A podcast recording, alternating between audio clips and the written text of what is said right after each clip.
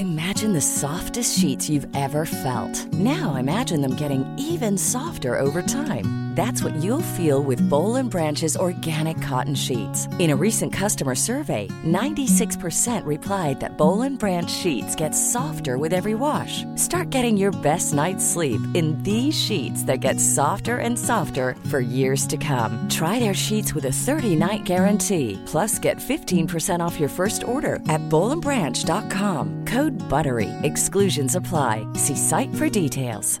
Many of us have those stubborn pounds that seem impossible to lose, no matter how good we eat or how hard we work out. My solution is PlushCare. PlushCare is a leading telehealth provider with doctors who are there for you day and night to partner with you in your weight loss journey. They can prescribe FDA-approved weight loss medications like Wagovi and Zepbound for those who qualify. Plus, they accept most insurance plans. To get started, visit plushcare.com slash weight loss. That's plushcare.com slash weight loss. Vi är sponsrade av Länsförsäkringar, Manne Forsberg och alla hugade lyssnare där ute i stugorna. Det stämmer. Jag har lovat mig själv och brutit mot löftet många gånger att strunta i att falla till föga för så här helt meningslös konsumtion som mina barn ivrigt uppmuntrar mig till. Mm. Förr i tiden så var det liksom i butiken, det här som var framme vid kassalinjen, någon typ serietidning som var helt onödig och som de trodde att de var intresserade av men var för små för att bry sig om sen eller någon liksom eh, plastleksak eller och nu är det kanske liksom swish till någon mascara fast de har 30 stycken redan som ligger i drivor på badrumsgolvet. Och jag har räknat på det, att om jag har bränt 1000 kronor sen barnet föddes på den här meningslösa konsumtionen i månaden, Mm. så hade jag kunnat spara ungefär 100 000 kronor var till Iris och Rut. Ja, otroligt. Alltså det hade ju varit sköna pengar för dem att ha. Ja, det är mycket i livet som förändras oavsett vad man liksom säger till sig själv eller inte. Och eh, då finns eh, läsförsäkringar där eh, som trygghet. Eh, jag vill tacka Länsförsäkringar för det här, eller vi vill göra det. Och så vill jag också säga att ni inte får glömma att Länsförsäkringars eh, bank kan hjälpa dig med både lån och sparande. Tack så mycket Länsförsäkringar.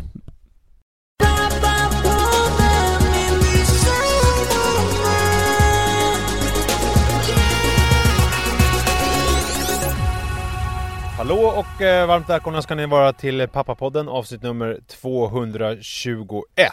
Jag heter Nisse Edvall och du Manne, du heter Manne Forsberg. Ja, det stämmer bra det. Jag är mitt uppe i de sista skälvande dagarna i eh, flytten. Det, eh, ja, det är, det är en extra jobbig flytt eh, på så sätt att eh, dels så bor vi i hyresrätt så att man måste ju återställa den. Och eftersom Måste jag, man inte det i en bostadsrätt eller? eller? Nej, det tror jag inte alls på samma sätt. Jag menar, det, det är inte som att Fast då får man ju inga pengar om, man, om det är så här att Fuck it, jag lämnar den här jävla skiten Vadå, då kommer man ju inte få några pengar Nej, men jag, jag, tror in, jag tror inte att man, alltså jag, jag vet i och för sig inte, jag har ju aldrig haft bostadsrätt, men jag tänker det här med att man ska eh, spackla igen hål och måla över. Eller jag kanske har en bild av att så fort man köper en bostadsrätt, då lägger man 300 000 på att renovera den.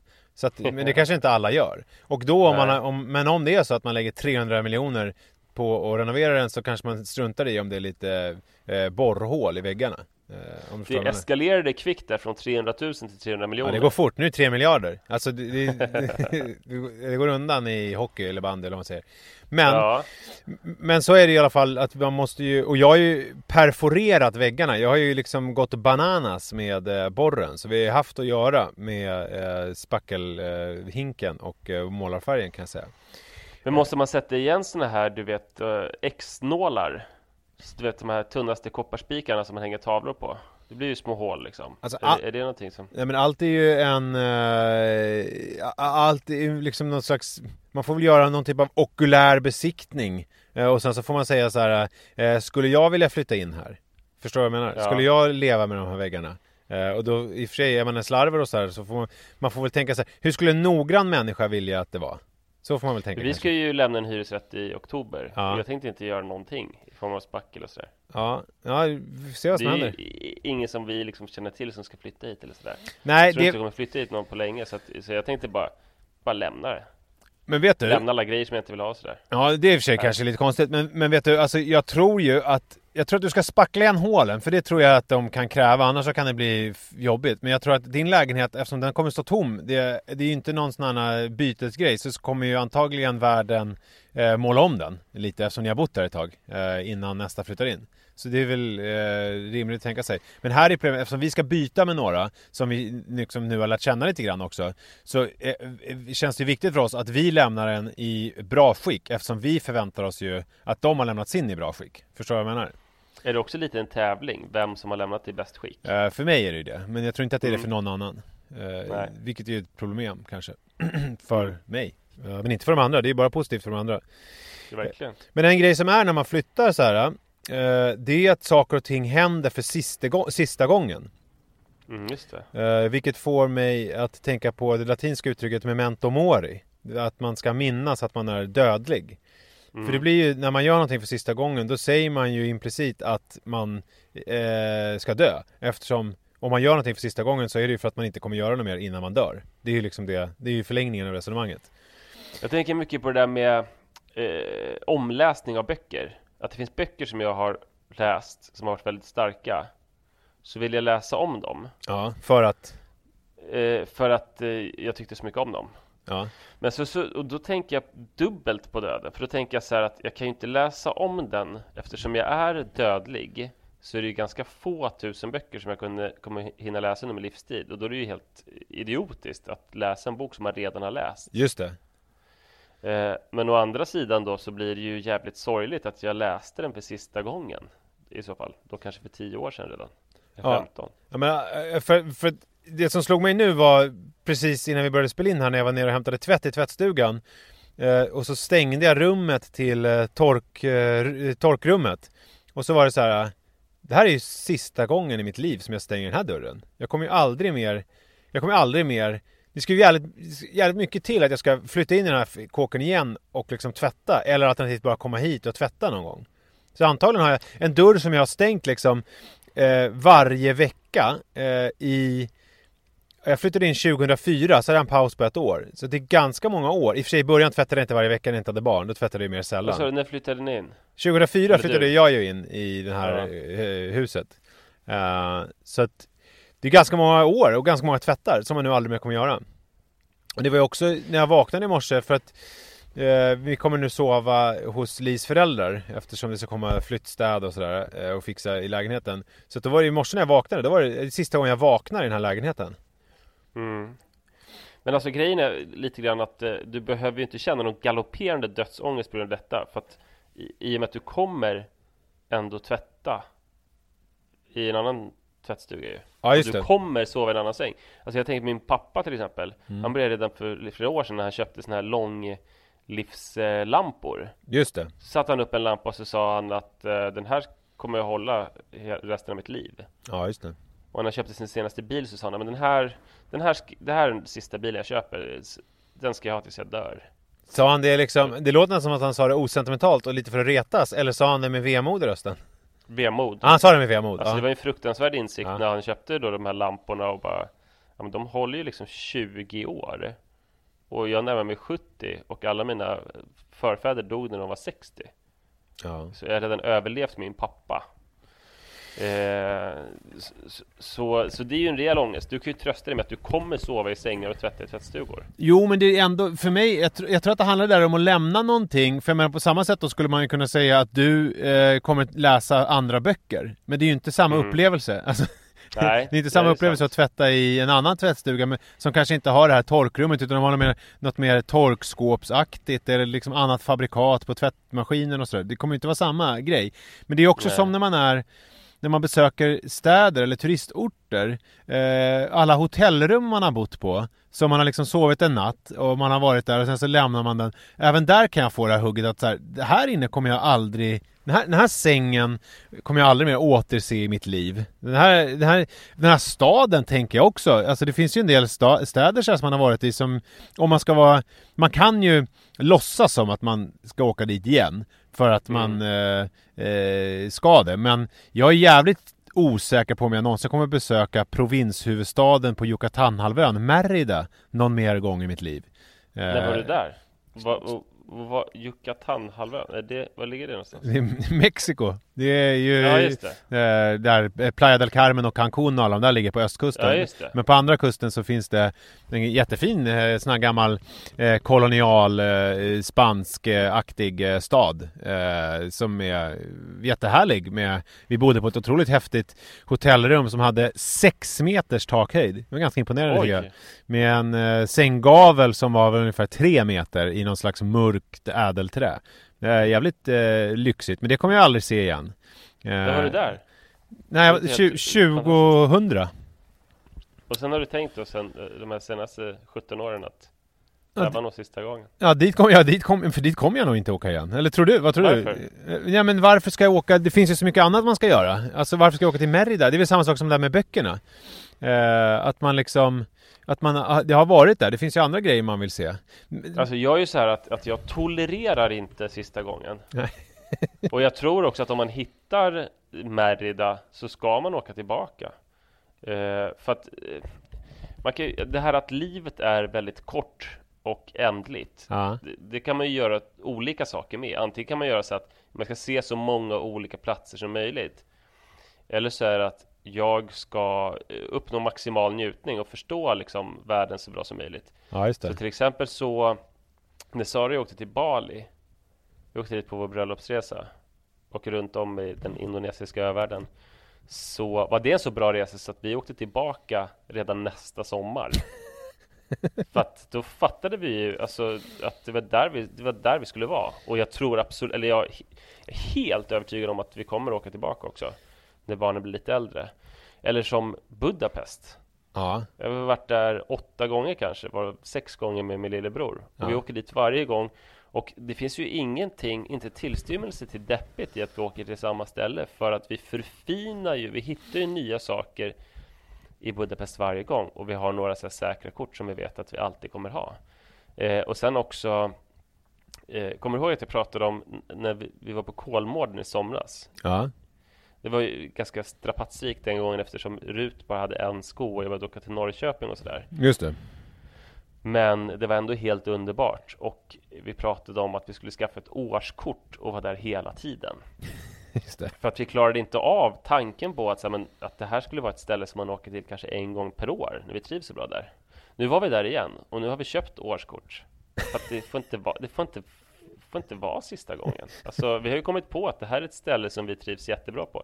Hellre då att åka till det hela tiden än att åka till lite olika djurparker. Men det, men, det, finns ju andra saker då som man är med om som du, då, som du bara är med om en gång Men som du kanske inte uppskattar på samma bort sätt. Sen. Ja, som, som du sen väljer bort. Och då blir ju Alltså Det blir ju ändå samma sak. Även om det blir någonting Även om det är en positiv upplevelse. Jag, men, jag kan inte säga att tvätta för mig är liksom Ni, ni som lyssnar på podden känner ju mig och vet ju att jag har ju något annat intresse av att städa och sådär. Men det är ju inte, det är inte som att åka till Budapest med min eh, brorsa Förstår vad jag menar? Nej, nej, det är sant. Eh, så det är ju ändå någonting som händer för sista gången oavsett jag vill eller inte. Och sådana saker måste du ha varit med om också. Att du har varit på eh, ställen eh, och dit du aldrig mer kommer återvända för att det kommer inte falla sig så. Men var du ju... är ju ganska lättad ofta. Alltså på så här vidriga hotell man har bott på eller vet, jag hade någon bungalow någon gång som, som jag betalade en dollar för per natt. Där man Mm. låg direkt på en sån här skumgummimadrass som luktade väldigt, väldigt surt. Eh, Och hade ett mygg, det enda som fanns plats var det här madrassen och ett myggnät som också luktade väldigt, väldigt surt. Och när jag lämnade det så var jag ju väldigt glad över att jag aldrig mer kommer bo i den. Men i den meningen, jag kommer aldrig mer bo i den här, så säger du ju samtidigt så här Som din pappa säger, det här är nog min sista bil jag köper. Det blir ju Ja. liksom att man eh, sträcker sig mot graven när man säger en sån Jo mening. visst. Man tar Jo, ett steg. Och varje Mm. liksom, och så är det ju, varje, varje ögonblick är ju hela tiden som man lever är ju obenhörligen ett steg närmare döden. Man kommer ju, jag menar när vi började det här samtalet så var ju vi, eh, hur länge har vi hållit på? Jag ska kolla. Eh, 11 minuter ungefär från, eh, nu är vi 11 minuter närmare döden båda två än vad vi var innan vi började samtalet. Det är ju obenhörligen Mm. så. Men jag tycker det, det är spännande. Eh, Iris höll på sig när vi köade på Kolmården till någon åkattraktion. Så sa jag så här. Eh, eh, du kommer aldrig vara så ung som du är just nu. Mm. Och sen så sa han så här. Eh, Pappa, kommer du ihåg när du sa eh, att eh, jag aldrig kommer vara så ung som jag var för en stund sedan? Mm. Nu är jag äldre och du är också äldre. Mm. Alltså fortsatte vi sådär. Mm. Att, eh, det var spännande. Att eh, när man pratar om det så känner man sitt åldrande. Ja. Eh, och det, det känns ju lite som så här det digitala urverket som tickar ner mot en bomb. Men det känns också lite spännande att man hela tiden blir, blir typ någon annan i och med sitt obenhörliga åldrande. Men det du ska säga till Iris som vi alla har gemensamt. Det du ska säga till Iris nästa gång, det är ju inte alltså nu blir du äldre, utan du ska säga så här, Iris vet du, nu, nu går du ett steg närmare döden. Nu är du li, lite närmare död och pappa också. Ja, men grejen är att jag tror inte hon skulle tycka det var särskilt problematiskt. För att för dig och mig och ännu mer för Iris så är det ju så att ja visst, det här urverket tickar ner mot den här bomben. Men det är fortfarande väldigt mycket kvar på urverket. Medan för min pappa så är det så lite kvar så att man sätter i en lampa så är det sista gången. Du tror att den kommer, känslan kommer att, att öka? Alltså man vet att det, det man är nära döden när det är så här, det är nog sista gången jag eh, går och lägger mig i största allmänhet. Man bara säger en sån, man bara säger så. Sista gången jag bajsar. Ja, just det. Sista, sista gången jag tar ett andetag. Då vet man, då är, då är slutet riktigt nära alltså. Då är man väldigt nära. Mm. Ja. Undrar om man kommer tänka på det på det sättet då? Eh, Det här man säger, folk tar sitt sista andetag, att det finns något när, när de andas ut för sista gången, att det finns något väldigt liksom eh, definitivt i den utandningen. Att det är som att, eh, folk har beskrivit det som att det är som att någonting lämnar eh, personen i fråga. Eh, undrar om man då innan man gör det, att man kommer tänka det så här, det här är nog sista gången. Och sen så bara, Det kan Ja. ju också vara en sån här vargen kommer-grej som man gör med sig själv. ja Det här är nog sista andetaget. Nej, det var det inte. Så man säger, men det här är nog sista andetaget. Nej, det var det inte. Och sen så märker man inte när det sista andetaget kommer. För att man har liksom eh, trott det flera gånger. Men Så det är eh, ett stort antiklimax. allt, allt jag vill ha sagt är memento mori. Så är det bara. Ja, Mm. det tar vi med oss. Ja. Imagine the softest sheets you've ever felt. Now imagine them getting even softer over time. That's what you'll feel with Bowl and Branch's organic cotton sheets. In a recent customer survey, 96% replied that Bowl and Branch sheets get softer with every wash. Start getting your best night's sleep in these sheets that get softer and softer for years to come. Try their sheets with a 30-night guarantee. Plus, get 15% off your first order at bowlandbranch.com. Code BUTTERY. Exclusions apply. See site for details. Hi, I'm Daniel, founder of Pretty Litter. Did you know cats tend to hide symptoms of sickness and pain? I learned this the hard way after losing my cat, Gingy. So I created Pretty Litter, a health monitoring litter that helps detect early signs of illness by changing colors, saving you money and potentially your cat's life. Pretty Litter is veterinarian developed, and it's the easiest way to keep tabs on your fur baby's health right at home. Go to prettylitter.com and use code ACAST for 20% off your first order and a free cat toy. Terms and conditions apply. See site for details.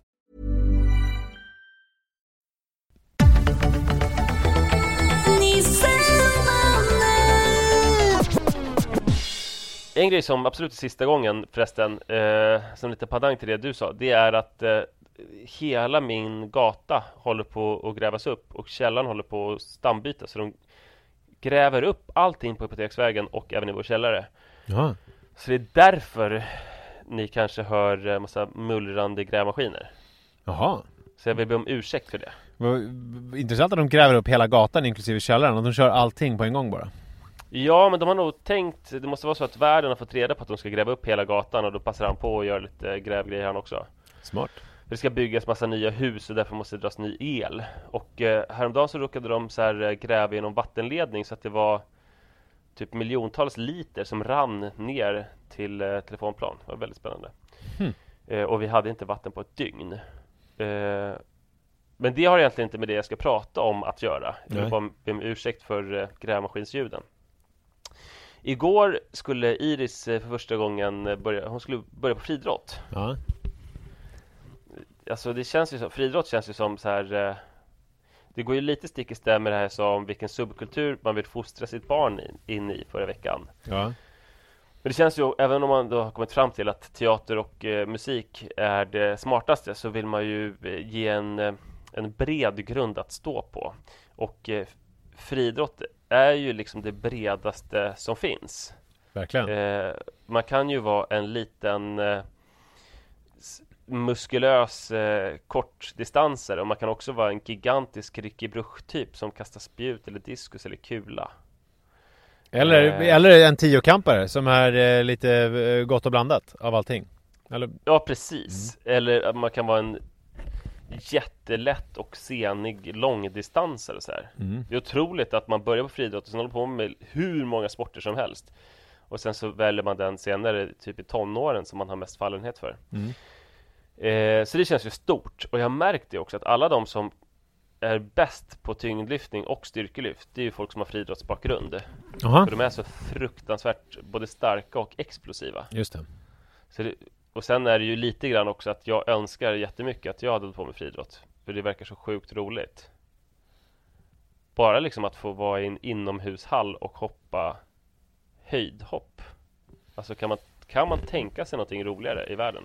Alltså, hur är liksom eh, vuxen... Eh, alltså det här med att träna på gym och sånt, det börjar ju folk med i vuxen ålder. Eh, Utan problem. Och det här som du har gjort med styrkelyft och tyngdlyftning gör ju folk också i, i liksom vuxen ålder för att det är någon slags förlängning av gym eh, gymkulturen som ju är helt okej att börja med i vuxen ålder.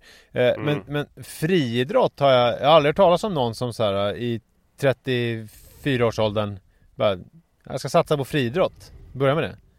Nej, jag tror det är jätteovanligt Det var ju innan barnen skulle börja friidrotta så var det ett slags upprop eh, och massa information som drogs om eh, den här friidrottsklubben och sen så frågade de vilka föräldrar kan tänka sig att bli tränare? Mm. Och jag räckte inte upp handen för Nej. att jag känns som jag har så mycket redan och det kändes ju helt bisarrt att jag skulle vara en friidrottstränare. Mm. Men det var en skog av händer. Det var säkert eh, sju personer som räckte upp handen och ville bli tränare. Jaha. Och det kändes ju också så bra att, att eh, det hade varit jobbigt om ingen hade räckt upp handen för det hade kanske inte blivit någon friidrottsgrupp. Mm. Eh, men sen så skulle man kryssa av sig på en lista. Mm. Och trots då att jag inte hade räckt upp handen så var det en person som frågade så här, eh, ja men ville du bli administratör eller tränare? och då var ja jo men trän, trä, tränare, jag tar tränare. Dels för att det blev som en slags grupptryck att så här, ja men de flesta skulle bli tränare. Ja. Eh, Och dels för att jag var livrädd att tvångsutses till administratör. För skulle, jag skulle ju kunna liksom sätta hela jävla friidrottsföreningen i kris och konkurs. Mm. Eh, Det skulle vara fruktansvärt. Det skulle kunna vara så att den här friidrottsklubben har funnits sedan 1920-talet. Att så här, det står på Wikipedia att den fanns från 1922 till 2017 när Manne Forsberg tog över som administratör och inte betalade eh, Sätra idrottshalls eh, fakturor och eh, allt gick åt helvete. Du tror att det skulle gå så fort? jobbigt. Du tror att det skulle gå så fort alltså? Skulle du Ja, få ta över den nu, då skulle det vara liksom efter sommaren så skulle klubben inte finnas längre. Nej, jag tror det. Det var ju så för mig med eh, Radio AF. Det- Vår eh, skola hade en radiostation. Ja. Och eh, jag tog över ordförandeklubban och sen fanns det inte kvar. Och det gick fort alltså. Ja. Det Men, gick väldigt fort. men det är ändå 15-20 år sedan. Ja, ja men jag, det sitter ju fortfarande i. Ja. Ränderna går Men- aldrig ur. nej, precis. Men och det kändes ju då när jag sa att jag ska bli friidrottstränare som eh, jävligt märkligt livsval. Eftersom jag är ju den minst eh, friidrottiga personen som jag någonsin har träffat. Så jag var ju den som var sämst i alla friidrottsgrenar, inte bara i min klass utan i hela skolan. När vi hade längdhopp på sina idrottsdagar, då blev mina kompisar irriterade på mig för de trodde att jag gjorde en ironisk längdhoppsansats. Eh, och jag sprang bara så fort jag kunde, men de trodde att den var ironisk och tyckte liksom att jag var taskig så här, men låt oss ha kul och driv inte med längdhopp typ. Fast jag bara gjorde exakt så bra jag kunde ifrån mig. Eh, och sen också det här med att vara tränare eller överhuvudtaget att vara en samhällsmedborgare och någon som tar ansvar för någonting är ju otroligt långt ifrån mig. Så det kändes ju som då på ett väldigt kittlande och tilltalande sätt som att jag går nu emot mitt öde. Ja. Och sen förstod jag att det kanske kommer passa mig ganska bra ändå för att mannen som tog hand om barnen medan vi vuxna pratade om för nu kommer jag ju gå tränarutbildningar och sånt där. Och det som är intressant, apropå det här med sista gången. Det här är ju motsatsen, det här är ju första gången. Ja Så precis! det här är ju som att du är nyförlöst. Det här är liksom... man, eh, man kan ju välja att göra saker för första gången också, ha den eh, angripa livet på det sättet ju. Ja. Eh, jo men han som tog hand om barnen medan vi vuxna pratade eh, De berättade att han var som jag. Att för några år sedan så började hans barn med friidrott. Och han hade ingen som helst varken idrottsbakgrund eller friidrottsbakgrund. Eh, men han blev helt förälskad i friidrott. Och framförallt i kastgrenarna. Så han hade gått så här massa olika kastutbildningar och är nu med landslaget för att insupa kast. Och har blivit, trots att han aldrig hållit på med kast själv, så har han blivit kastexpert. Mm. Så att han lånas in av andra klubbar om de är såhär, fan vi är dåliga på kast just i vår friidrottsklubb. Då lånar de in den här killen. För att han, han lever för kast. Fast det var bara så att han blev en sån där tränare för att hans barn skulle börja Men han, men han kan alltså inte kasta själv, men han har lärt sig att titta på alla andra och se hur de ska göra för att kasta långt. Precis, jag tror han kan kasta själv tekniskt Fast jag antar att hans kropp absolut inte kan det. Eh, Så att han kan berätta för andra hur man ska göra med, när man kastar Hur man drar bak armen och hur man använder höften och sådana saker eh, Och sen så frågade jag då Det här som du var inne på alldeles nyss eh, Kan man, om man blir tränare Kan man då få liksom så här, träna lite själv också, lite friidrott? Mm. Och då sa de att ja, men det kan man absolut och, eh, Men du kommer bli överkörd Alltså för de beskriver en friidrottsanläggning är som en motorväg Ja. Där folk springer helt sinnessjukt fort. Så jag kommer bli överkörd och sen kommer jag också bli utskrattad. Eh, Men det, det spelar ingen roll. Det vill jag ju ändå. Ja. Fan vad kul. Eh, Så det kändes som eh, så här stort att Att jag går emot allting jag har varit för att bli en ny och kanske lite, lite bättre människa.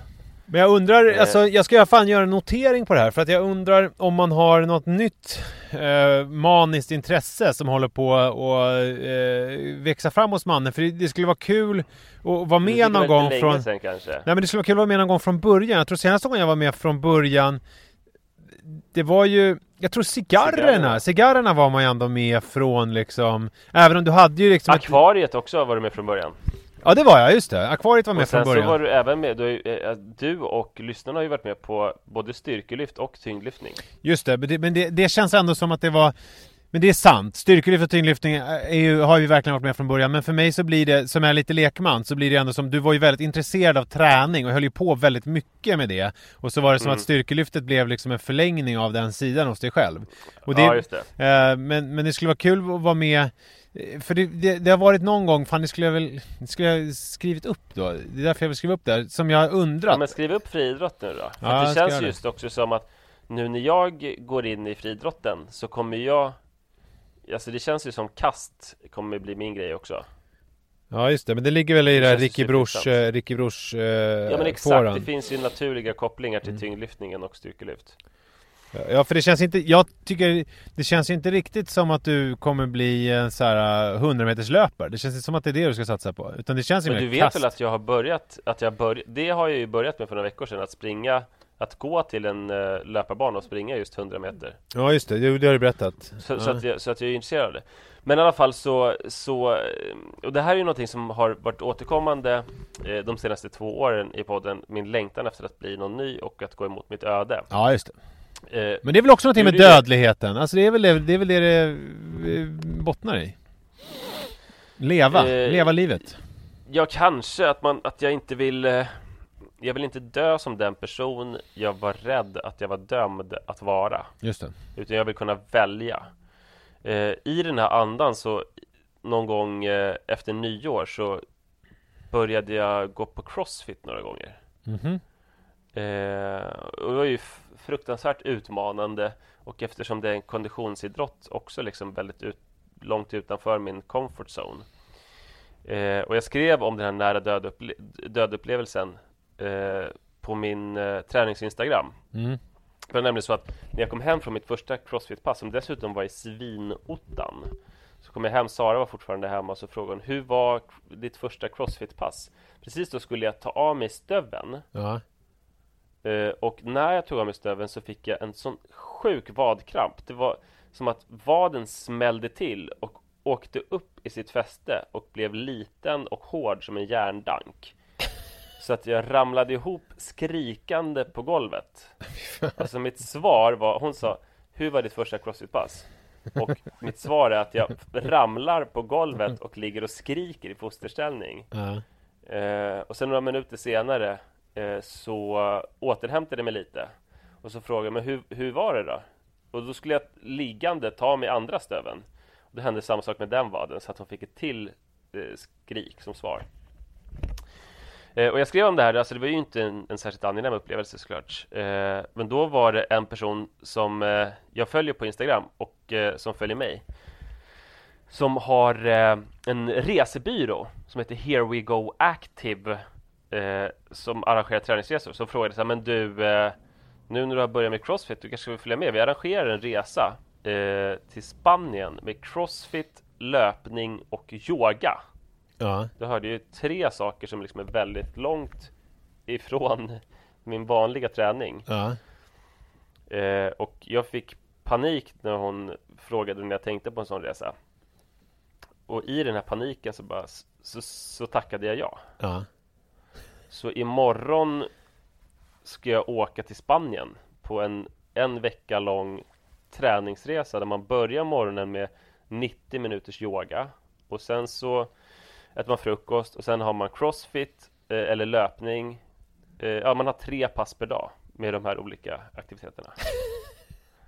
Eh, det känns otroligt. undrar, Väldigt nervöst. Undrar vilken vadkramp du kommer ha den första dagen?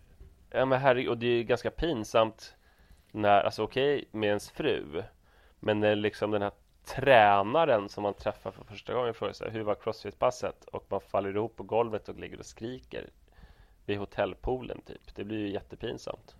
Men det är tre pass per dag alltså, i en veckas tid? Ja, precis. Uh, och sen också lite föreläsningar om typ löpning och sådär. Det ska bli spännande att yoga 90 minuter varje morgon. Ja. Jag kommer ju, jag kom, och det är det som känns så himla tilltalande. Att jag kommer ju bli en helt annan och förmodligen lite bättre människa. Jag kommer så här, hitta nya saker som man kan göra med sin kropp. I begynnelsen, det enda jag visste som man kunde göra med sin kropp, det var ju att runka. alltså det var enda fysiska aktiviteten som jag, som jag kände till liksom. Men det är väl så det står så... i Bibeln, i begynnelsen var runket. ja. mm. I övrigt så bara upprätthöll jag dikotomin mellan kropp och knopp och tyckte att att eh, jag var för intellektuell för att göra saker med min kropp ju. Ja. Men förutom det här att det är träningsformer som är eh, nya för mig så är det här att åka på en eh, gruppresa någonting som är väldigt långt utanför min comfort zone. Hela mitt liv har mitt väsen eh, liksom fått panik av eh, gruppresorna. Att jag har känt mig otrygg och så här. Det började på när jag gick på dagis så eh, fick eh, personalen ha ett krismöte med min mamma för att när vi skulle gå på utflykt som var att vi gick 50 meter över en fotbollsplan till en skogsdunge och satt där och åt vårt mellanmål. Då fick jag eh, alltså fullskalig panik. För jag tyckte det var så obehagligt att gå på den där utflykten. men, men, men tror du att det var själva att det var göra saker i grupp som var jobbigt eller tror du det var att lämna eh, förskolan som var jobbigt? Jag tror det var kombinationen. Ja. Att det känd, ja, framförallt var det att det kändes väldigt otryggt att inte sitta på sin vanliga plats och äta sin korvsmörgås.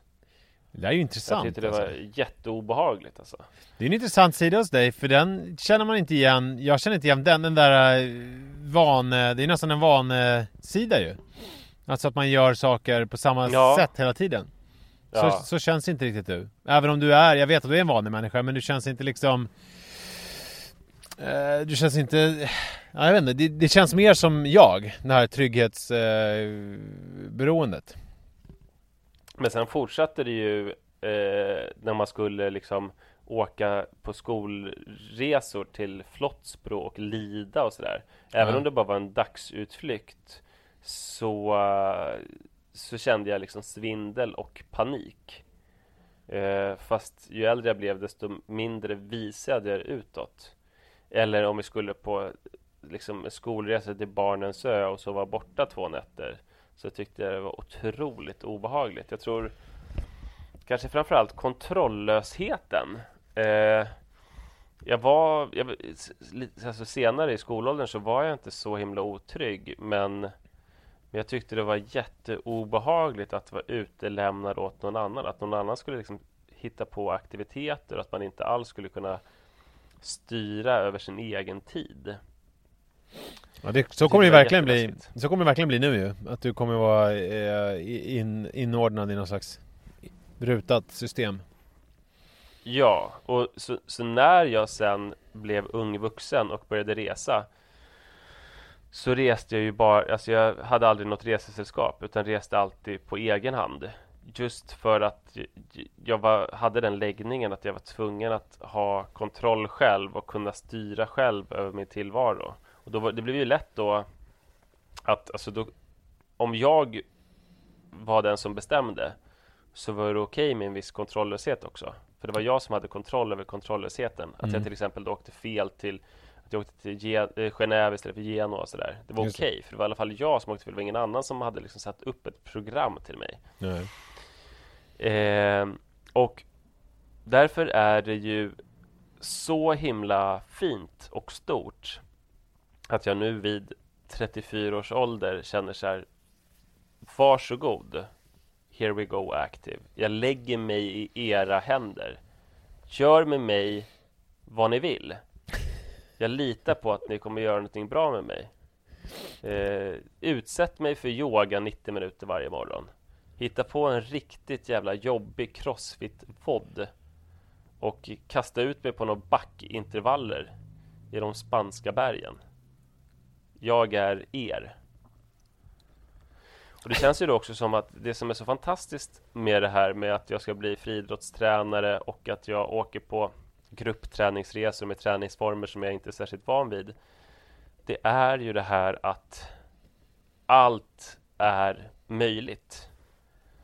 Att eh, saker som man tänker om sig själv, om man ska beskriva sin läggning eller sitt kynne för någon, så har man ju vissa saker som är så här, men jag är, jag är bra på det här, men jag är dålig på det här, typ.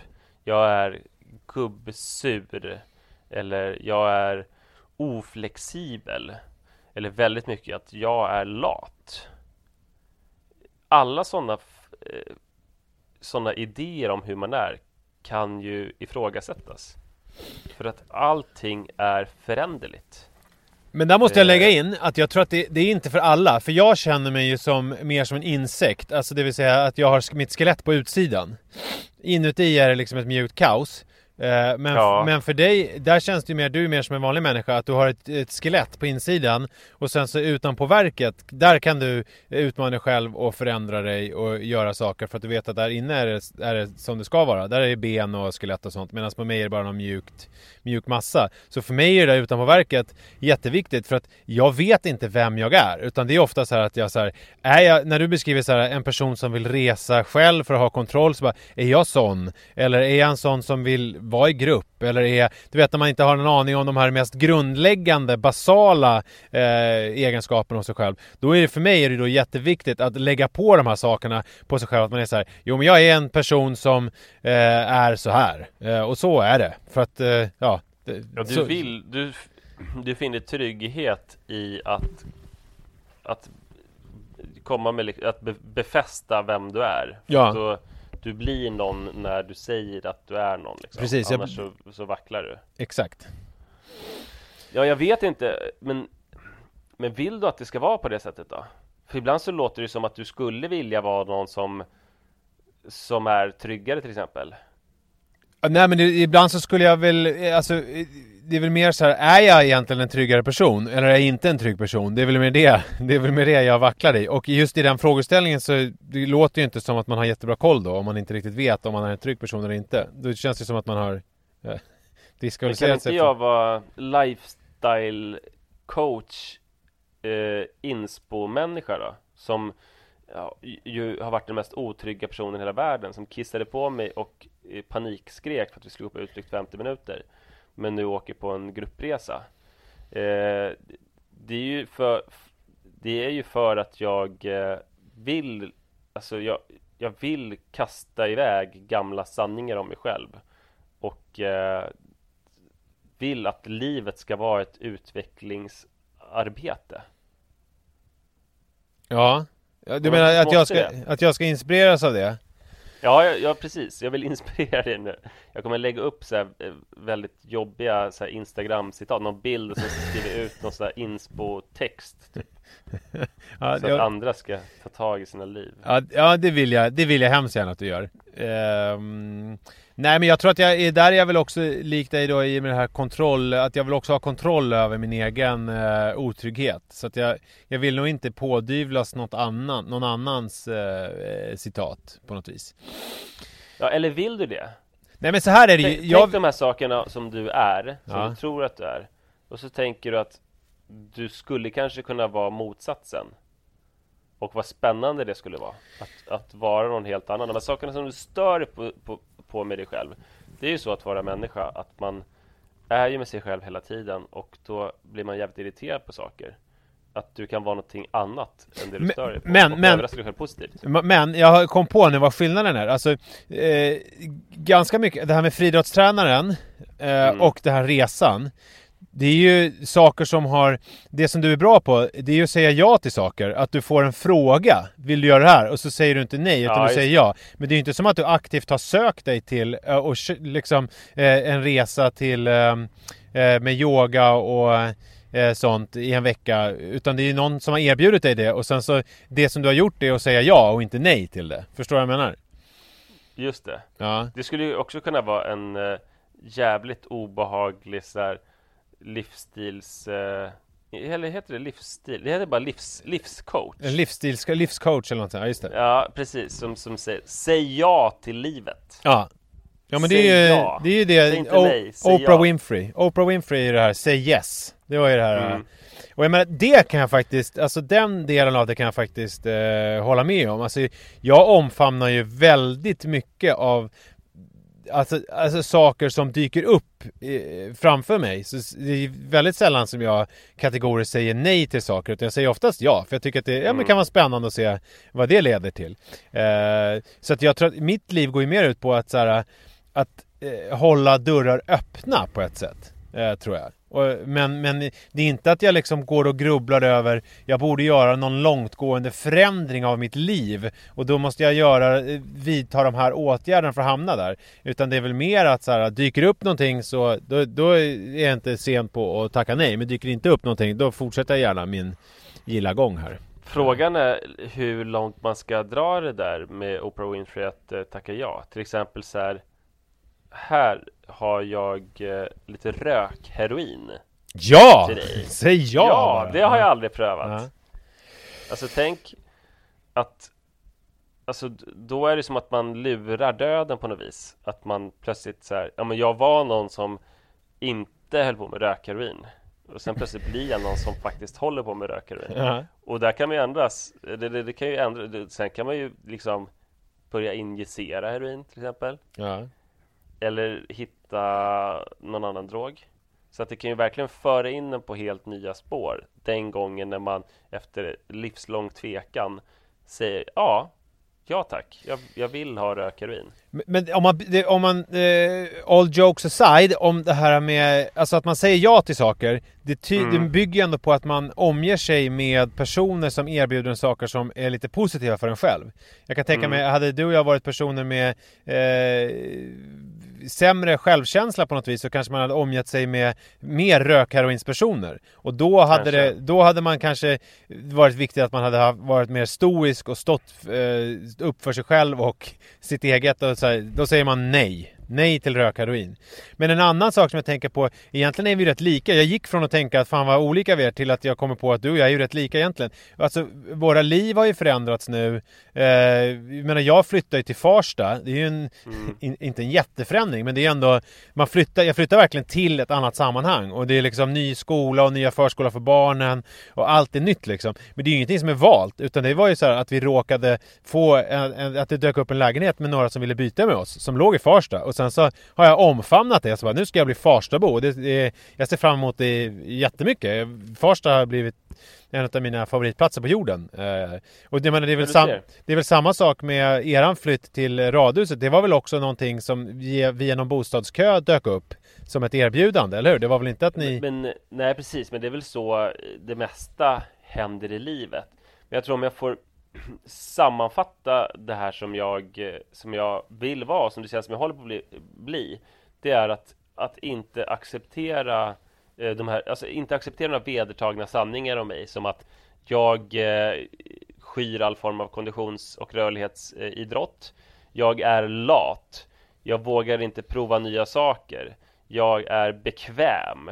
Jag vill inte ta ansvar för grejer. Eh, att om man, sådana saker som jag är van vid att sån är jag Mm. I de fall när jag inte är nöjd med att jag är sån Så Så ska jag omkullkasta det och bli någon annan. Det är på samma sätt som Fram till jag var 25 år Från att jag var 18 så tänkte jag att Jag är en missbrukare. Och jag eh, håller på med missbruk och jag kommer bli väldigt allvarligt alkoholiserad det var kanske det som, som fick mig att inse att man kan bryta grejer. För jag var ju helt säker på att det var, det var mitt öde. Att jag skulle leva ett liv som väldigt gravt alkoholiserad.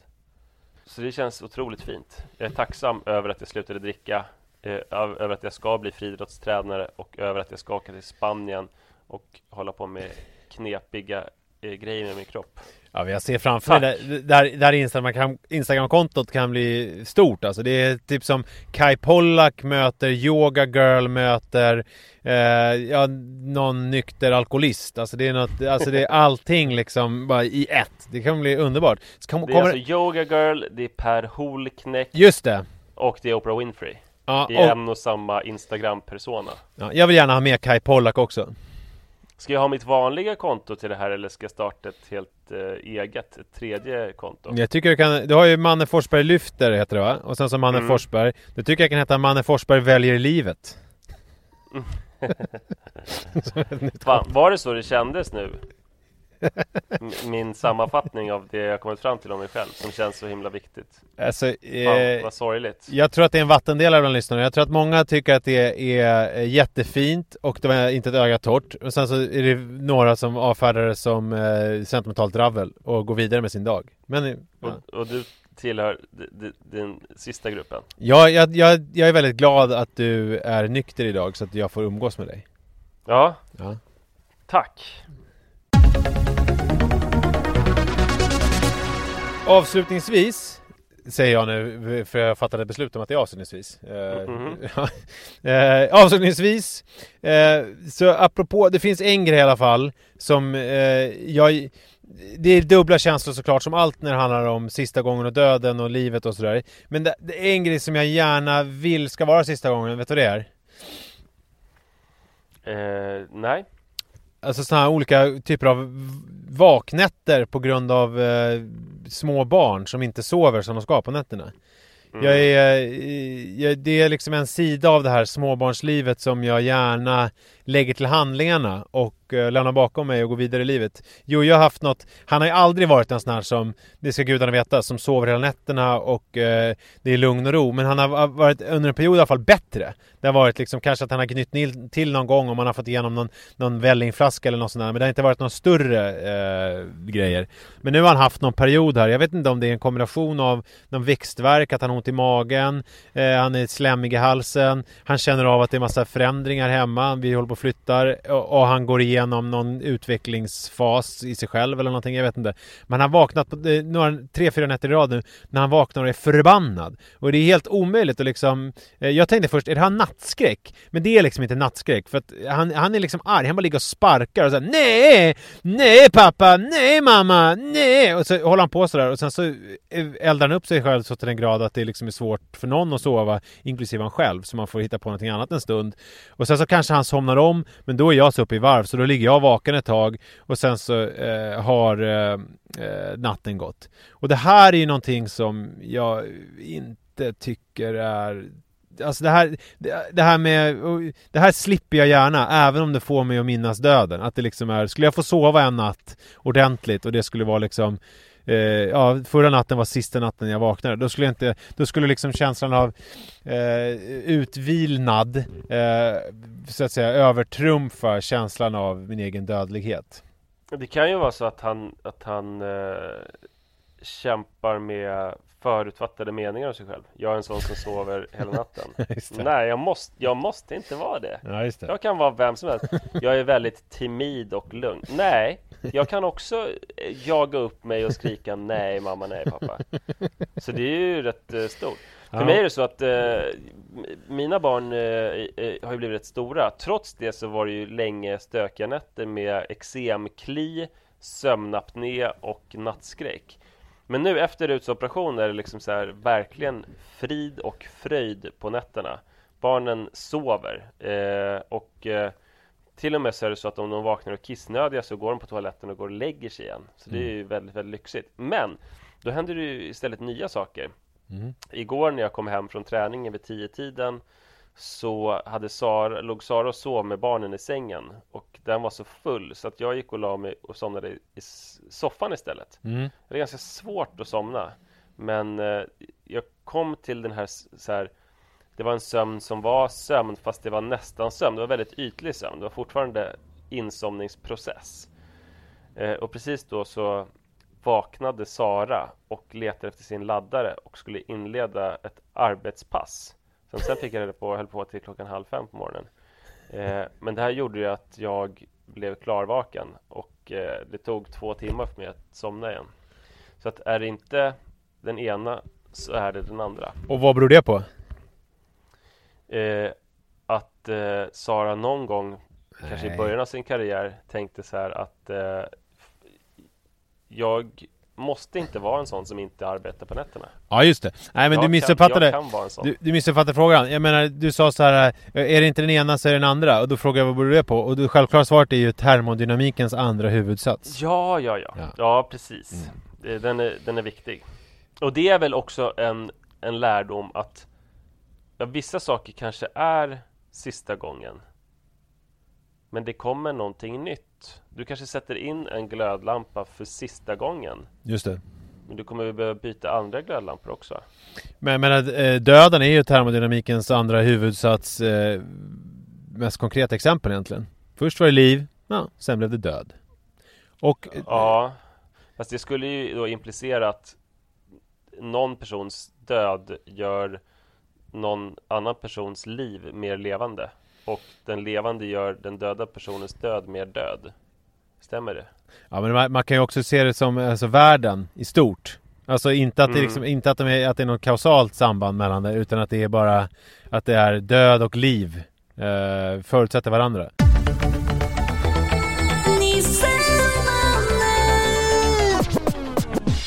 Det här var det här avsnittet, det kommer aldrig mer igen.